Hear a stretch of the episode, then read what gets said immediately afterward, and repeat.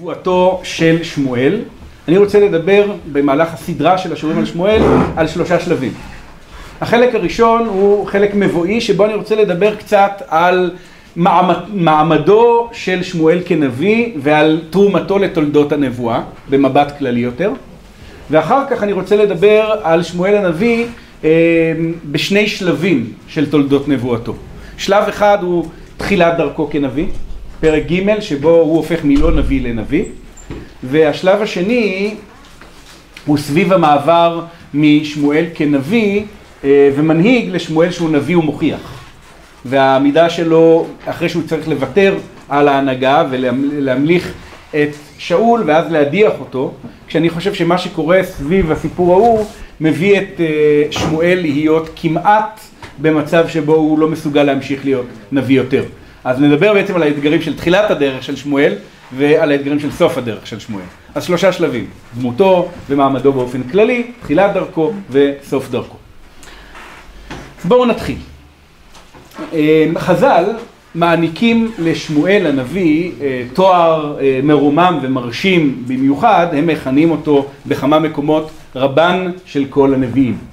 הנה דוגמה אחת מתוך תנחומה. סיפור בעלת האוב ושאול, סיפור מפורסם מאוד, ותאמר האישה את מי אעלה לך? אמר לה שמואל העלי לי, רבן של הנביאים. כלומר, אני רוצה שתעלי לי את הרב של הנביאים, שמואל הנביא עצמו, שהוא כבר מת, באותו הזמן השם לא עונה לשאול באף אחת מהדרכים, ושאול במצוקתו אה, הולך אל הנביא שכן היה עונה לו לפחות בעבר הרחוק, הנביא המת, הוא מעלה אותו באוב. עכשיו זו דוגמה מאוד מעניינת של סיפור העלאה באוב, כי בדרך כלל אנשים מעלים באוב כדי לגלות את הנסתרות מתוך כנראה, שוב אני לא בטוח, אבל אמונה שהמתים יודעים את מה שנעלם מעיני החיים. כאן נדמה ששאול מעלה את שמואל באוב לא מתוך אמונה שהמתים יודעים את מה שנעלם מהחיים, אלא מתוך אמונה ששמואל הנביא יודע את מה שלא יודעים אנשים אחרים. כלומר, הוא רוצה נביא שידבר איתו, הוא לא רוצה מת שידבר איתו.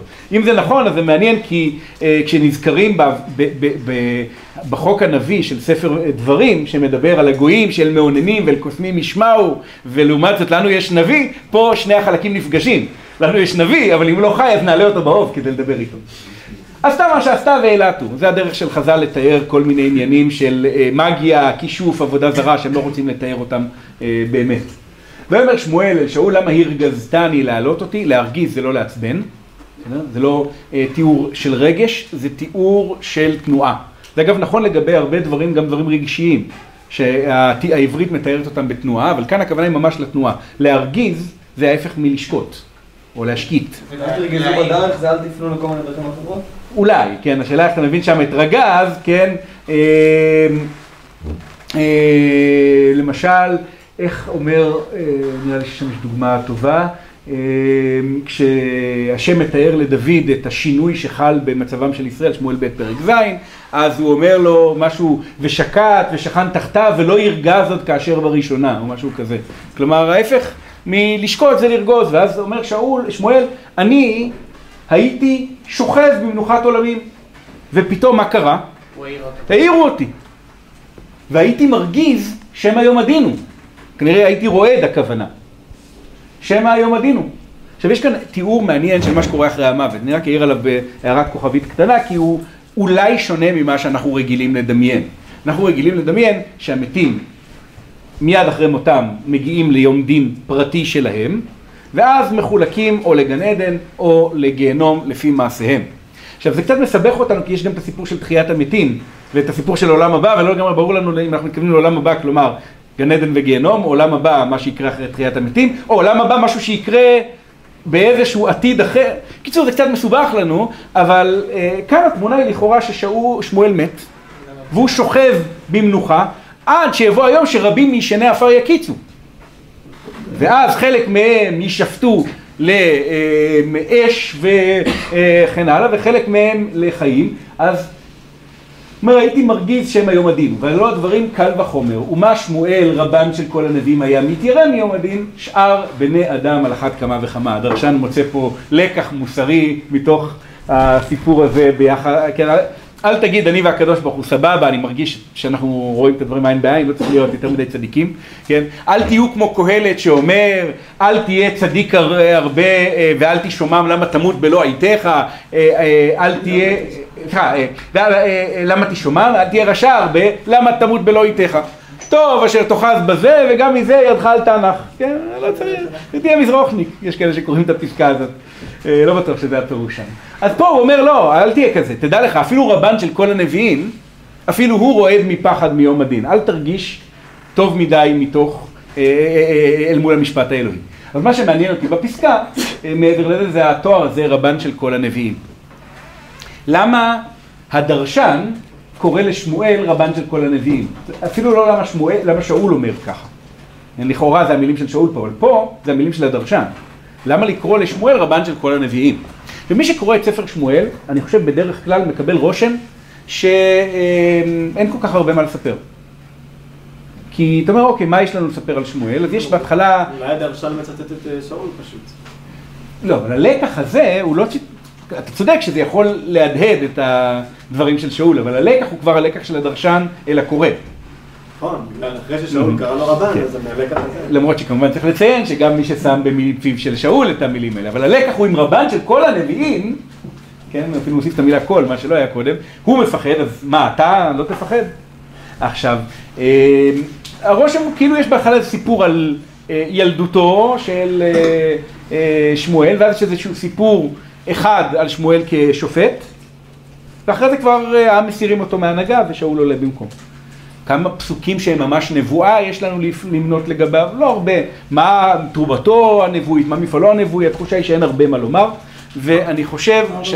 מהרקע, שפתאום מלא מלא מלא קהילות נבואיות מתחילות... אז אנחנו נדבר על זה, נכון.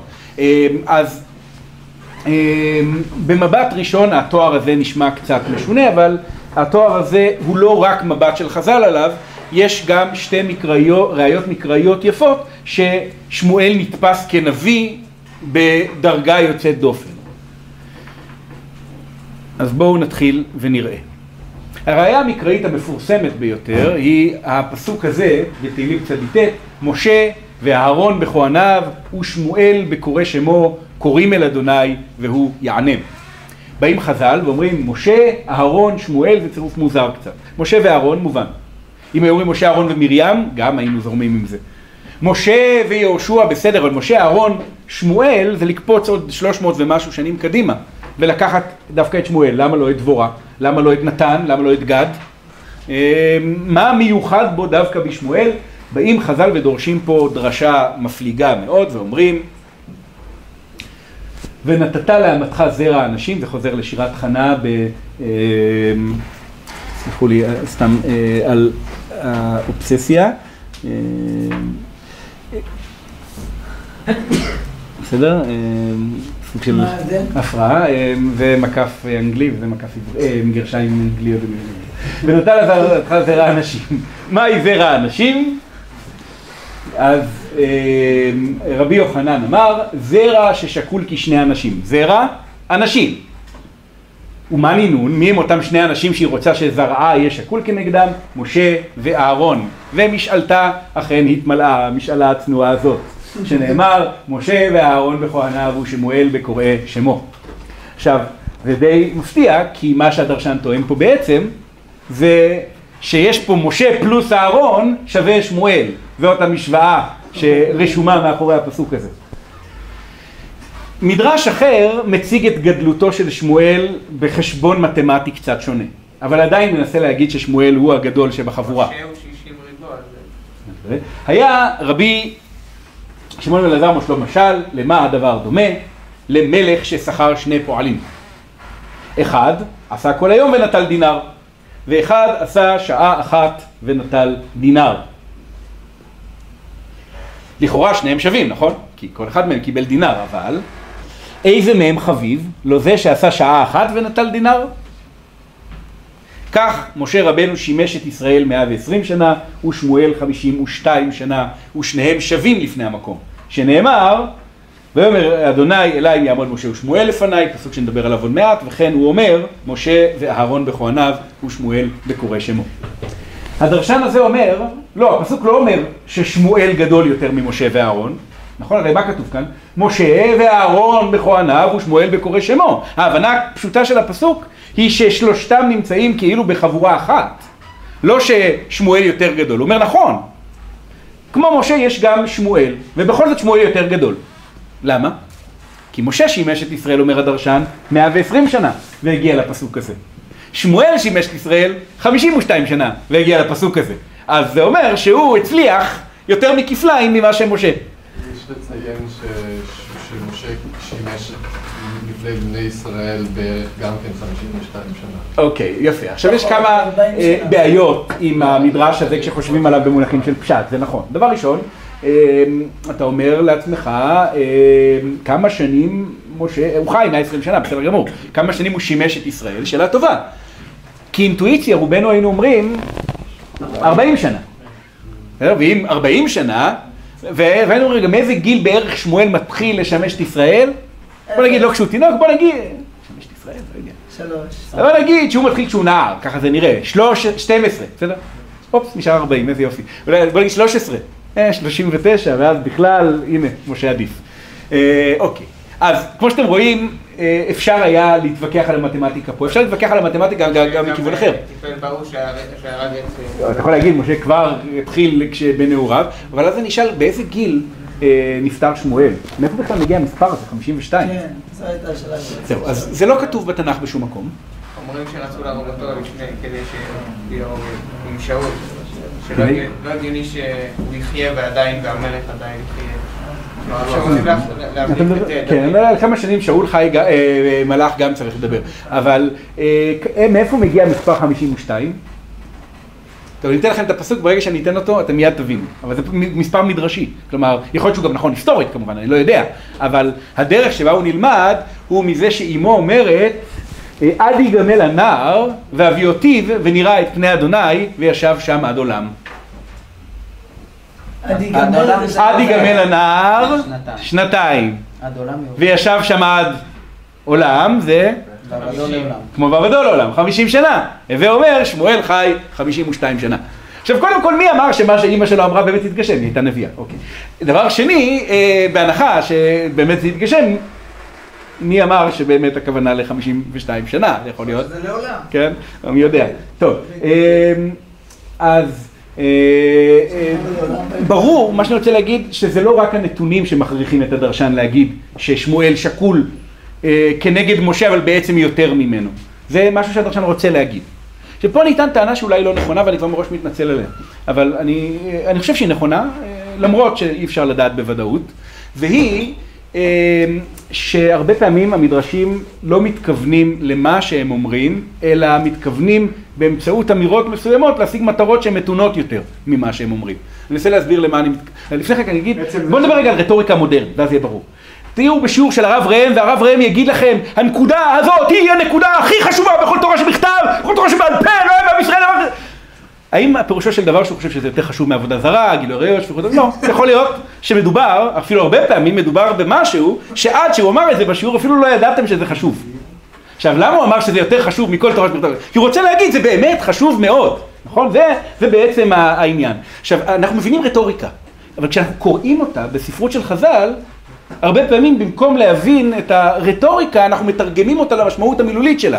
כשאומרים לך, המצווה הזאת שקולה כנגד כל התורה כולה, אז אתה מניח כאילו שהם מתכוונים להגיד שהיא שקולה כנגד כל התורה כולה, אבל לפעמים הכוונה היא שזו מצווה שאדם דש בעקבו, והיא באמת הרבה יותר חשובה ממה שאנשים חושבים, ולכן צריך לומר עליה שהיא חשובה מאוד מאוד מאוד, ואז התוצאה שהיא תהיה חשובה בעיני האנשים ולא מזולזלת.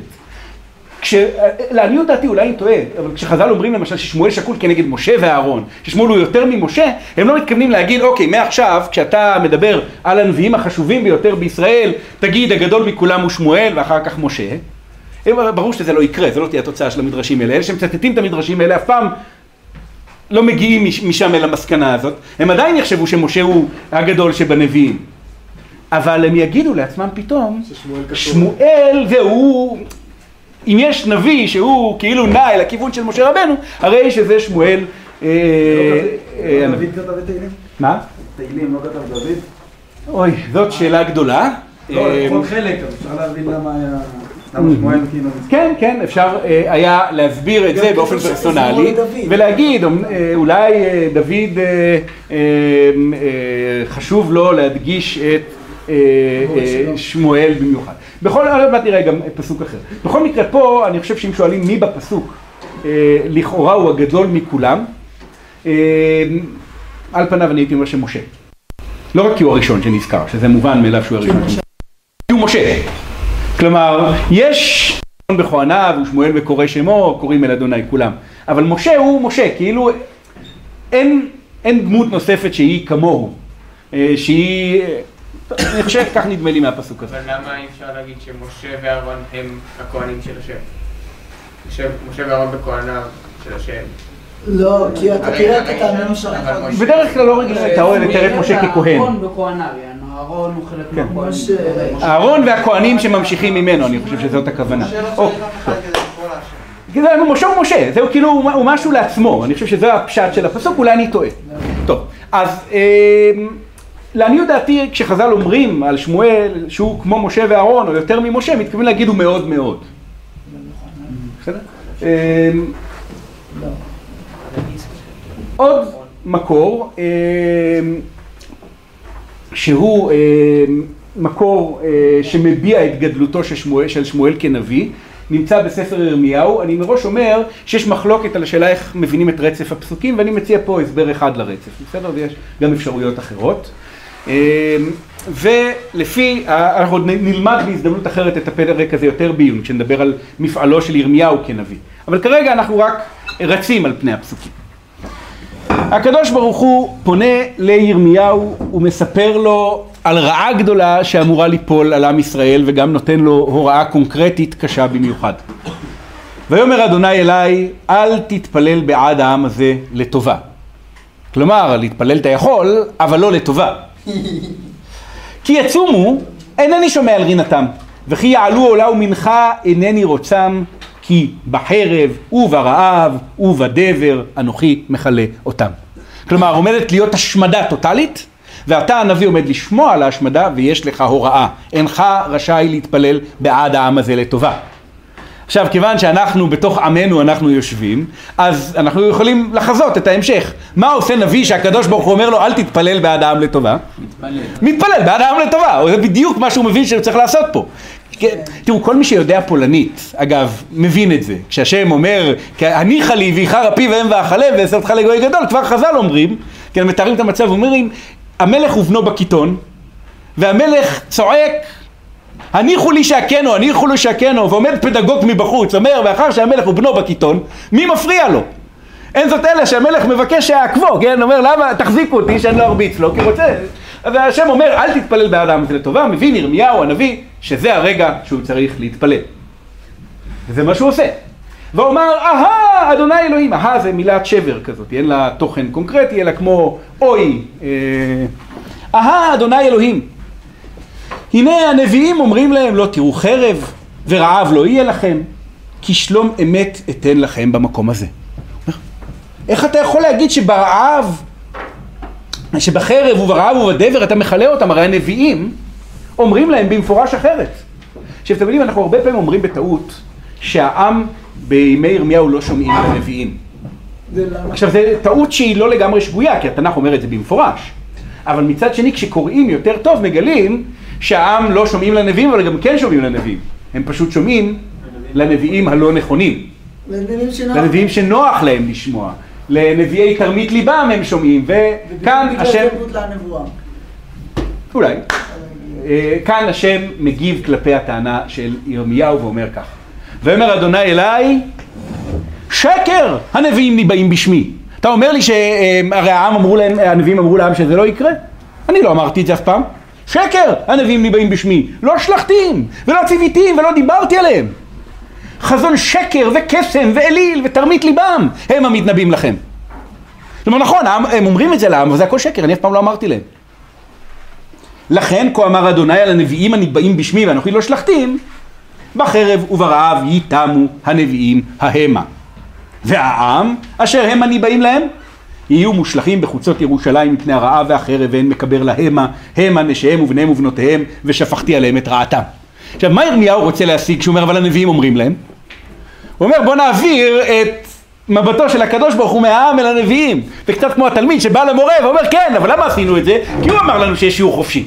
אומר, הוא אמר שיש שיעור חופשי, גם הוא עכשיו ייענש, גם הוא עכשיו יישאר אחרי ה... כאילו, השם אומר, לא, העם יחטפו את מה שהם יחטפו.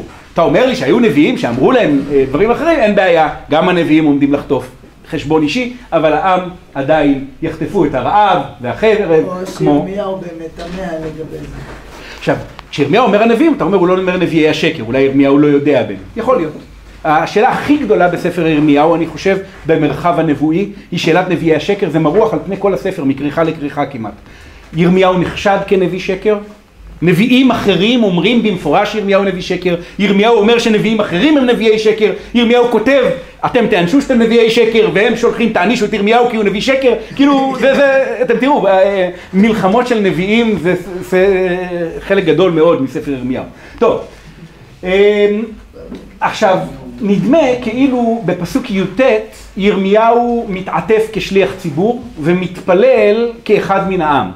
כלומר הוא נושא תפילה לא כנביא אה, על העם, אלא כאחד מן העם לפני הקדוש ברוך הוא, וכך הוא אומר בייאוש, המאוס מאסת את יהודה, אם בציון גאלה נפשך?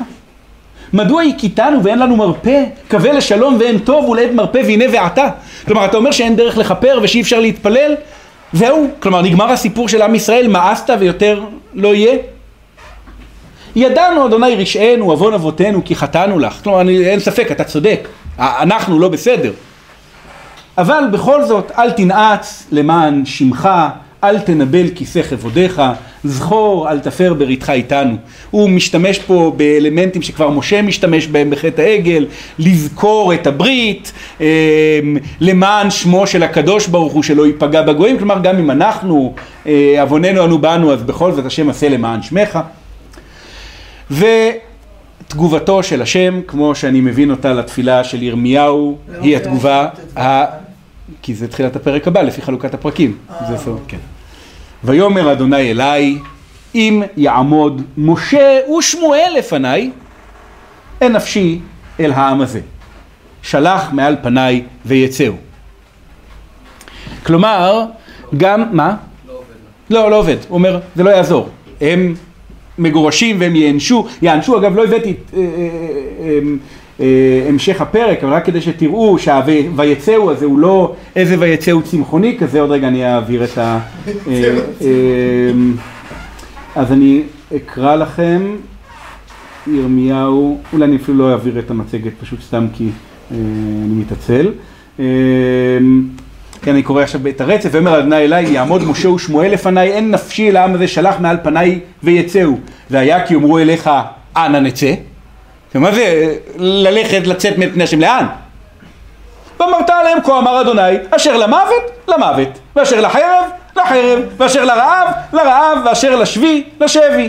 ופקדתי עליהם ארבע משפחות נאום אדוני, את החרב להרוג, ואת הכלבים לסחוב, ואת עוף השמיים, ואת בהמת החיי, הארץ לאכול ולהשחית, ונתתים לזעבה לכל ממלכות הארץ. בסדר? אז אתם יכולים לראות שהרצף שיש פה הוא רצף של השמדה איומה שאין לה ישועה. עכשיו, בעצם הפסוק שבגללו הבאתי את הנבואה הקשה הזאת הוא פסוק א' של פרק ט"ו שמאוד רלוונטי לענייננו והוא כשהשם אומר לירמיהו אם יעמוד משה ושמואל לפניי אין נפשי לעם הזה. פסוק מפתיע נכון?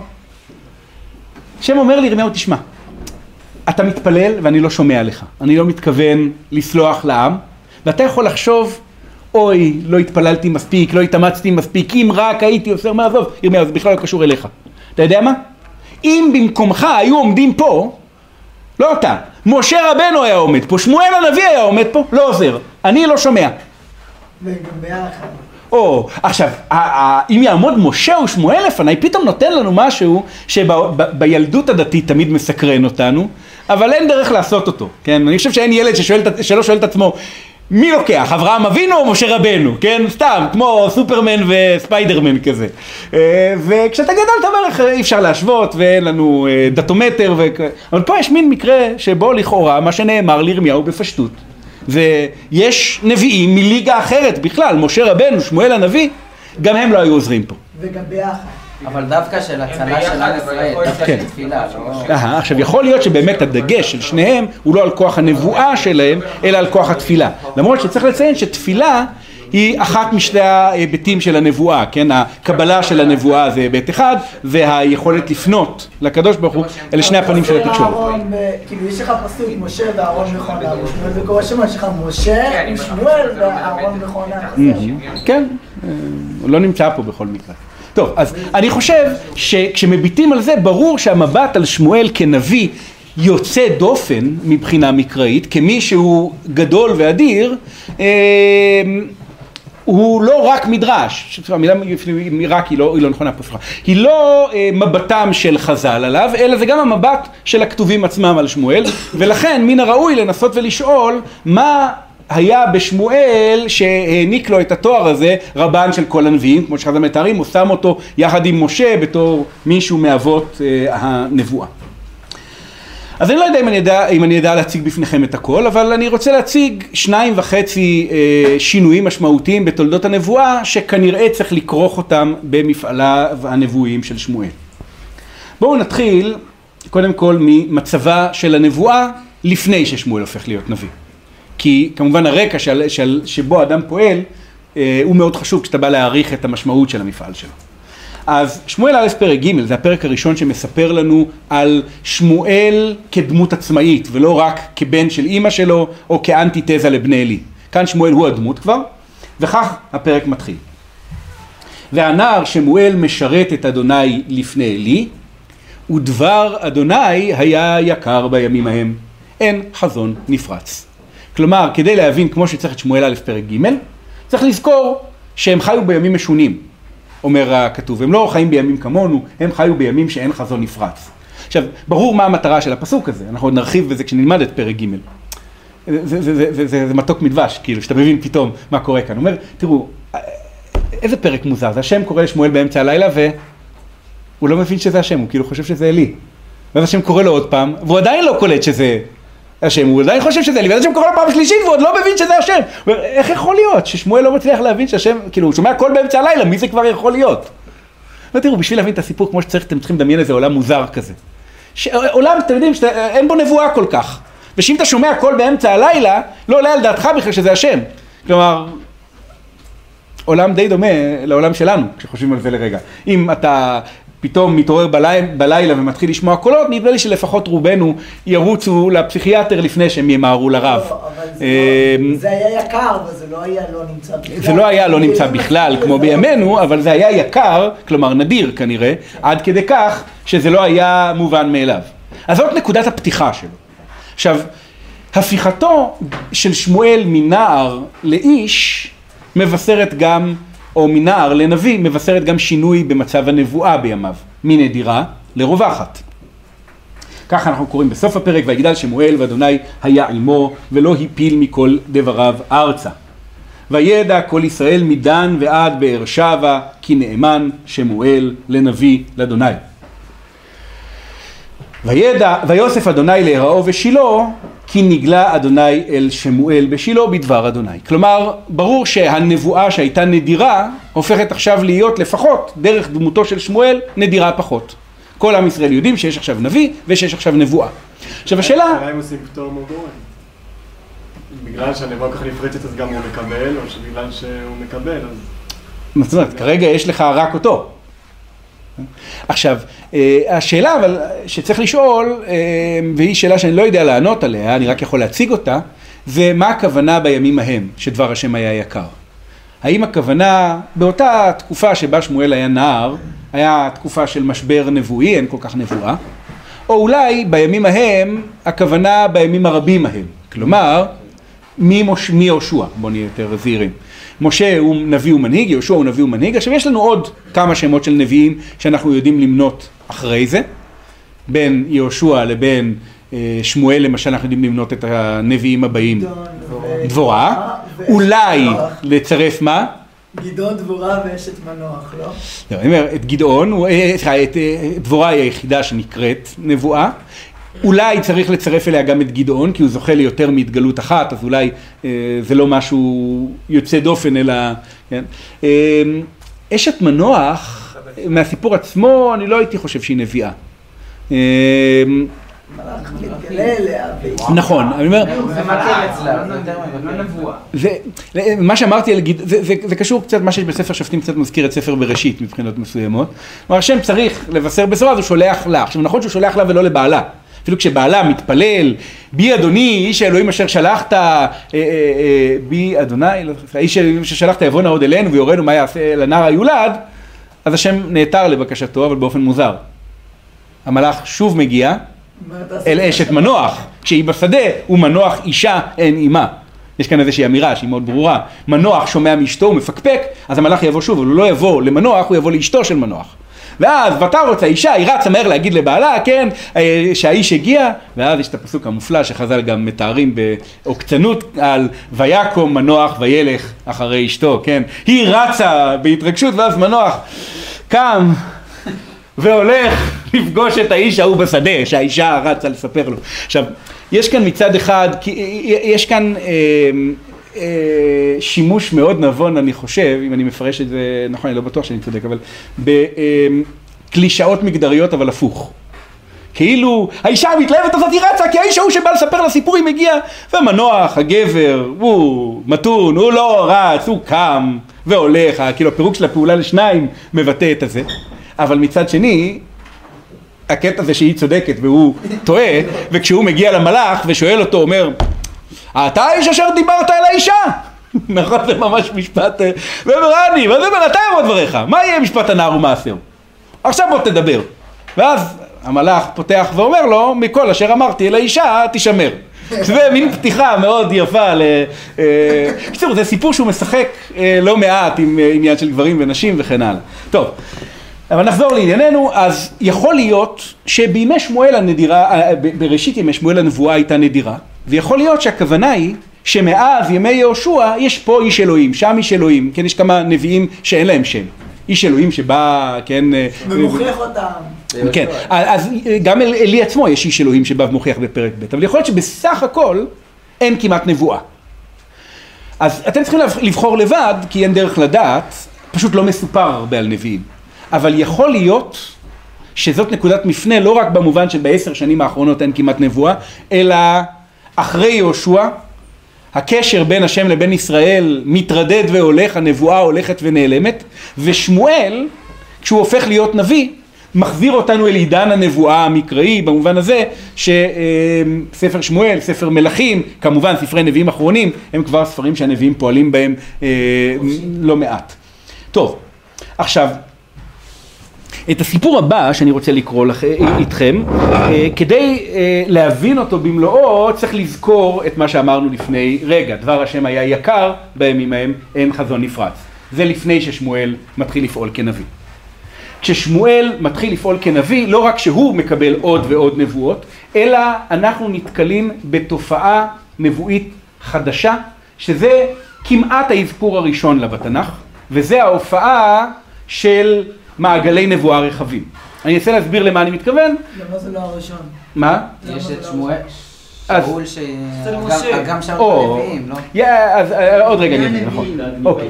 התופעה, בואו תראו את הסיפור הזה. דוד בורח אל אה, שמואל, אל ניות ברמה, ושאול רוצה אה, אה, להשיג אותו, וזאת הדרך שבה הוא פועל. וישלח שאול מלאכים לקחת את דוד, וירא את להקת הנביאים ניבאים, ושמואל עומד ניצב עליהם. תראו איזה תמונה, כן? להקת נביאים ניבאים ושמואל עומד ניצב עליהם. כאילו יש כאן אה, בית מדרש נבואי, כן? הנביאים, אה, הזוטרים, בני הנביאים, חשבתי שאתה מדבר על הסיפור הראשון, בסדר. אה, נמצאים אה, שם, ושמואל כרבם עומד ניצב עליהם. עכשיו, זה לא המקרה היחיד שאנחנו שומעים שיש להקות נביאים. כן? אנחנו, למשל, אה, הפעם הראשונה שאנחנו נתקלים בזה, זה כשהאות השלישי ששאול יקבל, זה אה, שהוא יפגוש חבל נביאים, ניבאים, ויצטרף אליהם ויתנבא איתם. עכשיו, התופעה הזאת של בני נביאים, של חבורת נביאים שנמצאים לא כנביאים שליחים, אלא חותרים לקרבת אלוהים, זה משהו הוא כנראה מתחיל פה, עכשיו אני אומר כנראה, כי יש, כי נבואה היא בדרך כלל עד כאן תופעה של יחידים.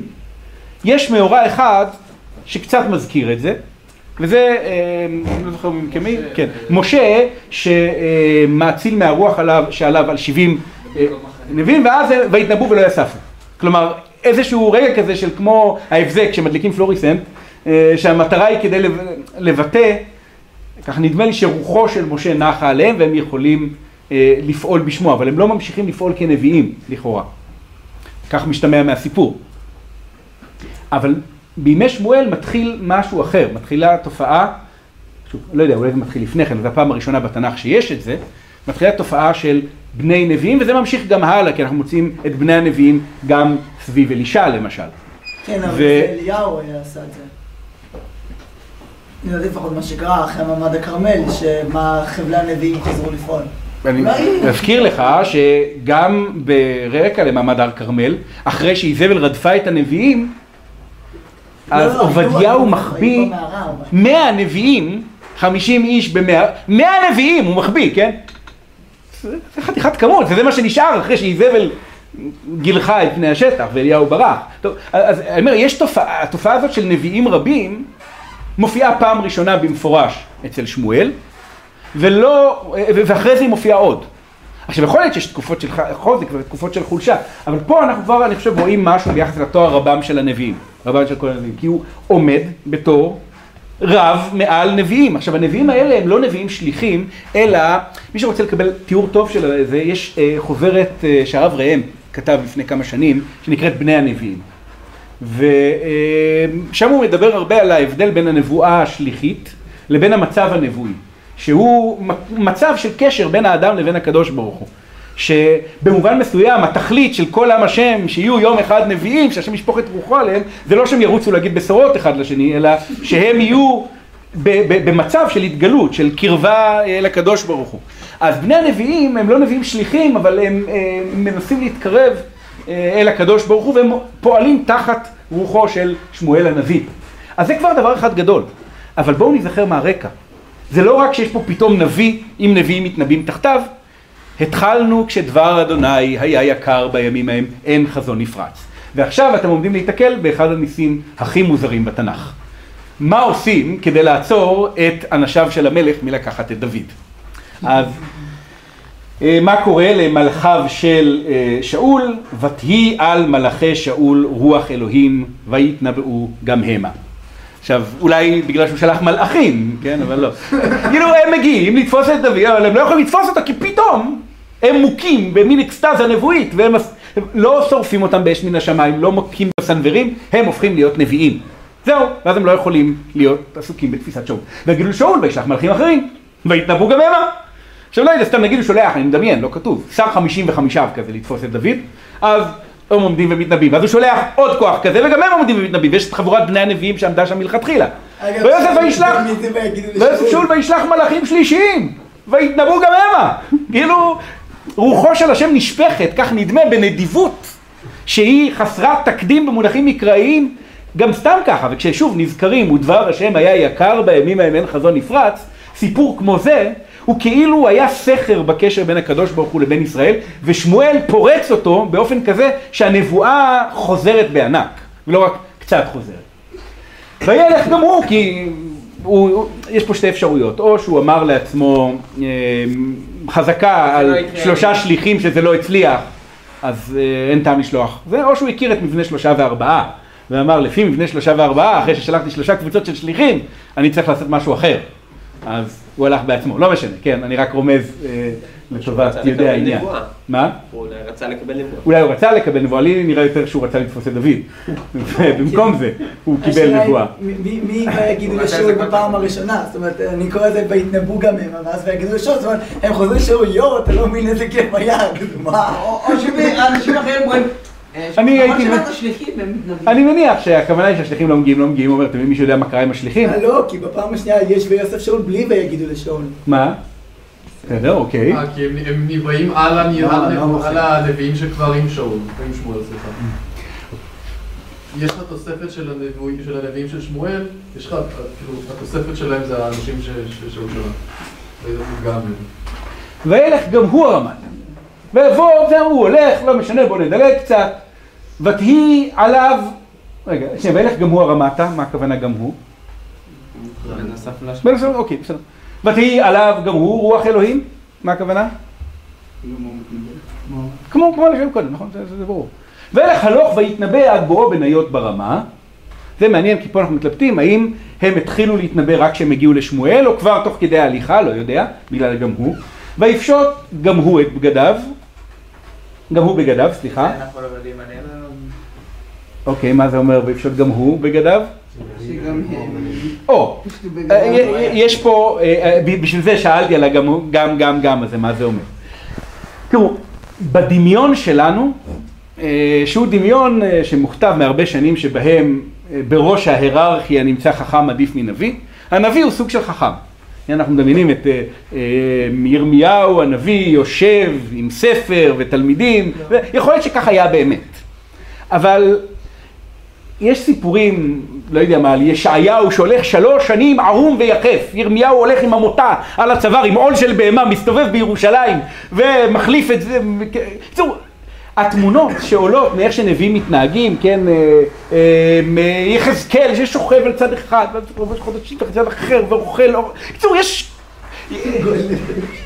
החיים לנביא כמעט אין חיים פרטיים.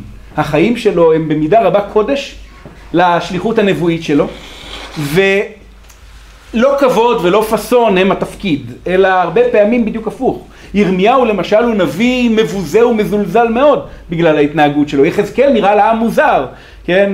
אה.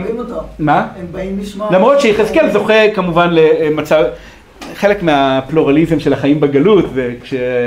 כן, כ- שיורדים על יהודה, שהם חוטפים. כש... אתה מבין, זה קצת כמו ההבדל בין שיחות פוליטיות אה, בישראל לבין לשבת בצרפת ולדבר על הפוליטיקה הישראלית. כן? הימין והשמאל הרבה יותר מפחדים על החיים שלהם. כן. טוב, בכל מקרה, אה, מה שאני רוצה להגיד זה שהדמיון שלנו של הנבוא... הנבואה הרבה פעמים כמין נביאה של השכל. אבל יכול להיות שהנבואה היא פעולה אקסטטית. כלומר, שהאדם, הנביא, תסלחו לי רגע אם אני אגיד את זה, הוא לא נורמלי.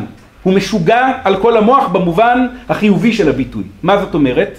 הוא רואה דברים אחרת ממה שבני אדם רואים, הוא שומע קולות שבני אדם לא שומעים, הוא חווה מפגש עם האלוהי. עכשיו אנחנו יודעים שגם לכיוון ההפוך, יש תרבויות שבהן יש תפיסה שהשיגעון הוא סוג של מפגש עם האלוהי. אני רוצה להגיד שהנבואה, אצלנו נבואה ניתן לשוטים. אה, כן, יכול להיות שדרך אה, הכיוון הזה אפשר. יכול להיות שהנביאים, חלק מהפעולה שלהם היא באמת טירוף שכזה, כלומר הם נכנסים לאיזה שהם רמות של תודעה משונה, אה, הם נופלים ומפרפרים ורואים אה, מ- מחזות ושומעים קולות, והשאלה היא רק מאיפה זה מגיע. כלומר, האם זה מגיע אה, מהתגלות, ואז זה נביא אמת, או שזה מגיע מכל מיני מקורות אחרים, ואז זה לא נביא אמת. עכשיו, אה, אנחנו מוצאים למשל בימי שמואל שחבל הנביאים הזה שמתנבא עם שאול אז יש לפניהם כלי נגינה. ויחזקאל כשהוא מנסה, יחזקאל, אסף ניבא אה, עם... אה, כן, אה, דוגמה טובה מדברי הימים. וכשאנחנו פוגשים את אלישע שמנסה להשיג לעצמו נבואה במצב שאולי לא נוח לו לנבא, במלכים ב' פרק ג' אני חושב, אז הוא מבקש שימצאו לו מנגן, ואז כנגן המנגן צולחת עליו רוח השם. כלומר, יש במוזיקה משהו שאמור למשוך את הנבואה, ואולי אני אזכיר בהקשר הזה עוד דבר אחד, וזה דוד. כששרה משאול רוח השם ורוח אלוהים רעה מבעטת אותו, דוד מנגן ופתאום יש לו שלווה, יכול להיות שהרוח שעבדה משאול, כשדוד מנגן באיזשהו אופן אה, חוזרת אליו. טוב, אבל זה אה, אה, הכל רק כדי להגיד, יכול להיות שהתמונה הנבואית היא שכולם שם מתפשטים ושומעים קולות ורואים דברים, זה חלק מהמפגש הנבואי הזה, וזה חוויה לגמרי שונה מחוויית בית המדרש. יכול להיות שרק שאול זה קורה לו, למרות הניסוח הזה של ה... אה, ויפשוט גם הוא את בגדיו. אה, הגם המקראית לא תמיד פועלת כמו שאנחנו רגילים.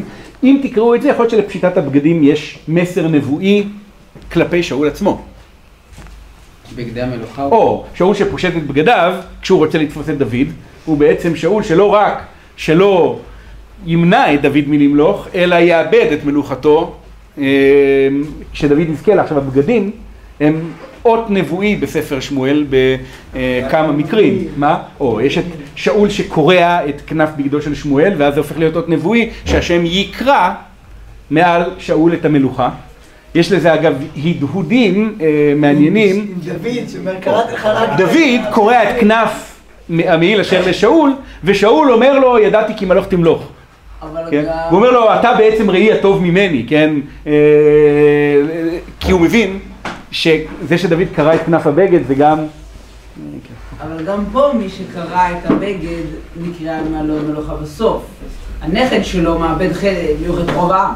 נו, ואיך הוא מאבד את זה? מלוכה. זה נבואה שבאה גם פה. הנבואה היא אגב מעניינת במיוחד, אחיה השילוני אה, קורע שם בגד. אה, ל-12 קרעים ונותן אה, 11 חלקים. עשרה. מעשרה חלקים אה, לירבעם. אבל איך קוראים לבגד שאותו הוא קורע? השמלה. סלמה, כן. זה קטע נורא נורא יפה אני חושב. הוא קורע את הסלמה ונותן מהסלמה אה, עשרה קרעים לירבעם. מה המסר?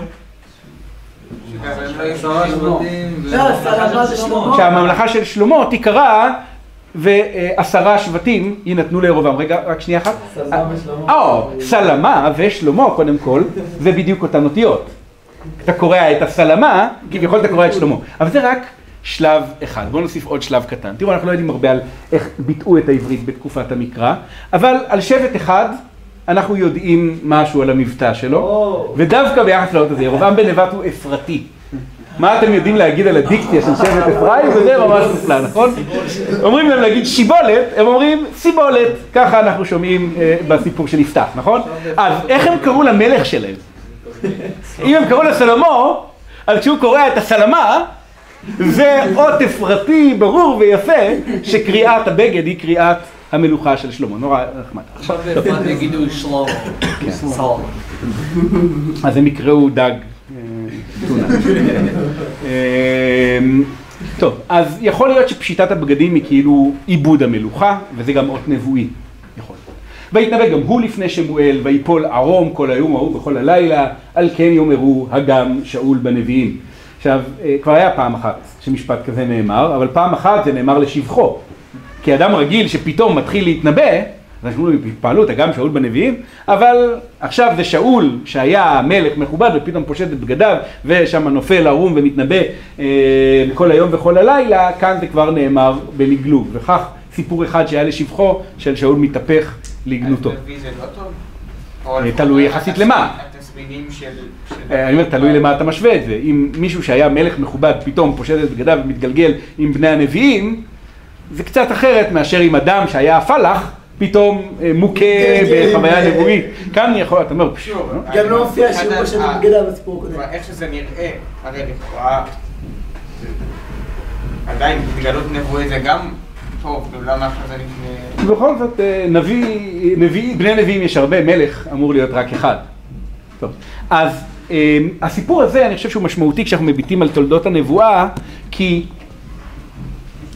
שמואל מתחיל לפעול שדבר השם יקר, אין חזון נפרץ, בכלל אנחנו לא שומעים הרבה על נביאים לפני שמואל, ואחרי יהושע ולפני שמואל, ופתאום הנבואה נשפכת לא רק שהיא מגיעה בנדיבות אדירה, כמו שהסיפור הזה מרמז, אלא גם מופיעה תופעה חדשה בתולדות הנבואה, חדשה לנו, אולי חדשה בכלל, הנביא כמרכז של חבורה נבואית. כלומר, לא רק הצדיק הבודד אם תרצו, אלא האדמו"ר והחסידים שמקיפים אותו. שהם בבחינת ה... הם פועלים ברוחו של, וזאת כבר אה, נהיית אה, אה, תופעה שממשיכה הלאה. עכשיו, לא במקרה אני מזכיר את הקשר בין אה, הרבה והחסידים לבין הנביא ובני הנביאים, אני חושב שיש קשר ממשי.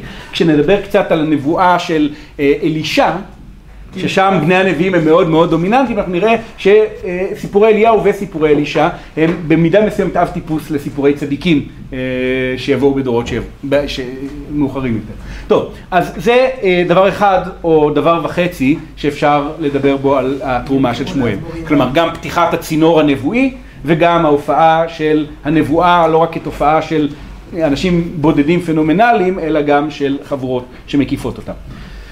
הדבר השני אה, שקורה בימי שמואל שמשנה את תולדות הנבואה זה אה, מאורע שיש בו אספקטים אה, פוליטיים ויש בו אספקטים דתיים אה, וזה הופעה של אה, הדגם, כמעט הייתי אומר, האינטואיטיבי שעולה להרבה מאיתנו כשאנחנו מדמיינים נביא מקראי. הנביא המקראי כמשקל נגד למלך המקראי, המלך פועל בשיקולים הפוליטיים שלו, הארציים, והנביא שפועל מתוקף צו השם בלי מורא ועומד ומוכיח ומנסה ליישר את אורחותיו. ההתנגשות הזאת של המלך והנביא נמצאת הרבה. היא אה, לא רק מאפיינת ספרים כמו אה, ישעיהו, ירמיהו, כזה, מלכים, היא בעצם מתחילה, נולדת, בצורה הברורה ביותר שלה, עם שמואל עצמו. כי שמואל היה המנהיג, עד השלב שבו העם ביקשו מלך, ואז שמואל מושך להם מלך. זה לא בגלל שהוא חלק בתקופת השופטים לא? מה? כאילו, הוא השופט האחרון. נכון. הוא גם השופט האחרון. לא, הוא אומר, הוא השופט האחרון, אבל הוא גם מתחיל את הדגם שאנחנו ניתקל בו אצל נביאים אחרים, של הנביא המוכיח. הוא לא יורד מהבמה כשהוא מפסיק להיות שופט. הופך להיות סוג של כאילו משנה למלך כזה, היועץ המשפטי של המלך. לא, לא יועץ ולא משנה, זה בדיוק העניין. הוא לא ח... תראו, לא כשרוצים לעקוץ את... אה, אה, כזה. אומרים לו, אה, אה, חוזה, לך לך אל ארץ יהודה ואכול לחם ושם ינבא. כן, אתה... אה, אה, זה אומרים זה על עמוס. אה, אתה עמוס, אתה הרי שכיר חרב של יהודה. אתה מנבא נבואות רעות לישראל, אבל בגלל שאתה, אנחנו יודעים מאיפה המשכורת שלך, אז לך, אתה, יש לך דברים טובים להגיד על, על יהודה? אין בעיה, לך, תנבא, תאכל לחם משולחן המלך ותהיה נביא החצר שלו.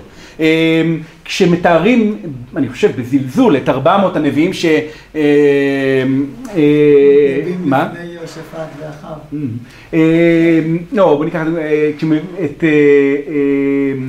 נביאי הבעל והנביאי האשרה, מתארים אותם כאוכלי לחם שולחן איזבל. כלומר, הנביא שאוכל על שולחנו של המלך, הוא מלכתחילה נביא חצר, כזה. אבל אה, אה, אליהו הוא לא נביא חצר, אלישע הוא לא נביא חצר, שמואל הוא לא נביא חצר, הם מופיעים ומכים כברק. כלומר, זו התחושה שעולה שם, כשהשם שולח אותם, הם עומדים מול המלך בלי שום מורא. עכשיו, השלב שבו התפקיד הזה נוצר, ממש נמצא מול עינינו. ואחרי זה יש גם שתי הגשמות שלו שאני אזכיר בעל פה, ב... אבל כאן זה נולד. שמואל בא לעם ואומר, תראו, אתם בחרתם מלך כי נמאס לכם לעבוד אצל הקדוש ברוך הוא. אבל זה לא עומד לשנות כלום. כלומר, זה שבחרתם מלך, לא ישנה את מערכת היחסים אה, של שכר ועונש. ועתה, הנה המלך אשר בחרתם, אשר שאלתם, יכול להיות פה כפל גרסה, למה צריך להגיד אשר בחרתם, אשר שאלתם, אין זאת אלא שהוא רוצה לומר להם, איזה מלך זה? איך קוראים לו? סתם? אוקיי. הנה המלך אשר בחרתם, אשר שאלתם. איך שאול מתואר בתחילת ההופעה שלו? שאול מתואר כ... בחור וטוב, כן? אז הנה המלך אשר שאלתם, אשר בחרתם, שאול בחור וטוב לפניכם, הם לא בחרו. והנה נתן אדוני עליכם מלך. אם תראו את אדוני ועבדתם אותו, שמעתם בקולו ולא תמרו את פי אדוני, והייתם, גם אתם וגם המלך אשר מלך עליכם, אחרי אדוני אלוהיכם. כלומר, אם אתם והמלך תשמעו בקול השם, אז השם ילך לפניכם. ואם לא תשמעו בקול אדוני ומריתם את פי אדוני, והייתה יד אדוני בכם ובאבותיכם. אז מה עומד המלך לשנות במערכת אה, הקיום של ישראל? כלום. כלום. זאת בעצם הטענה. תהיו צדיקים, יהיה טוב, תהיו רשעים, יהיה רע. זה נכון עם המלך, זה נכון בלי המלך. כן. למה הוא דווקא אומר בכם ובאבותיכם? למה לא בכם ובבניכם? בכם הוא? במלככם. ב- אוקיי. אוקיי, אז אה, באמת בתרגום ה-70 הנוסח שיש כאן זה בכם ובמלככם, ורד"ק, כנראה בלי שהוא מכיר את תרגום ה-70, אומר שבכם ובאבותיכם הכוונה במלך שהוא כאב לעמו. עכשיו, זה, אני לא יודע לענות מעבר לזה, אני רק מציין שהאינטואיציה, גם כן, גם מלכיכם תצטרפו- כן. ואילו פה כתוב אה, והייתה אל השם בכם ואבותיכם. זאת אומרת, זה צועק שלא מופיע במלך. כן, אפשר למצוא לזה גם פירושים אחרים. טוב, ואמרו כל העם אל שמואל להתפלל בעד עבדיך על אדוני אלוהינו ועל נמות כי אספנו על כל חטאותינו רעה לשאול לנו מלך. הם כמובן לא אומרים אוקיי אוקיי אז לא מלך, הם רק אומרים אנחנו רוצים מלך, רק לא רוצים להכעיס את השם. אה, ויאמר שמואל אל העם אל תיראו כי אתם, אתם עשיתם את כל הרעה הזאת, כן? זה לא אל תיראו כי הייתם בסדר, אתם לא הייתם בסדר. ועדיין אל תיראו אה, אל תסורו מאחרי אדוני ועבדתם את אדוני בכל לבבכם. ואני מצידי, גם אנוכי, חלילה לי מחתול אדוני, מחדול להתפלל בעדכם והוריתי אתכם בדרך הטובה והישרה. אך יראו את אדוני ועבדתם אותו באמת בכל לבבכם, כי ראו את אשר הגדיל עמכם. ואם הרע תרעו, גם אתם, גם מלככם תיספו. עכשיו, שמואל בעצם מודיע פה בנאום הפרישה שלו, כן, זה שמואל אה, א' פרק י"ב זה נאום הפרישה של שמואל אחרי ששאול כבר מלך יציב, אחרי שהעם אה, חידש את המלוכה. באים העם לשמואל בנאום הפרישה ואומרים אל תפסיק. כלומר, לא אל תחזור, לא, הם לא מבקשים שיחזור להיות שופט, הם מבקשים שהוא ימשיך למלא את הפונקציות של הנביא המתפלל. ואת זה הוא מסכים. כלומר, הוא אומר, אני לא נעלם מהבמה. המלך נמצא פה, אבל אני, יש לי תפקיד, להורות אתכם בדרך טובה וישרה. וכאן נולד התפקיד של הנביא המוכיח שהוא לא נהנה מסמכות פוליטית, אלא עומד כנגד הסמכות הפוליטית. עכשיו תראו, יש דוגמאות לזה גם לאורך אה, התנ"ך לפני כן. כן, יש נביא שמוכיח את עלי.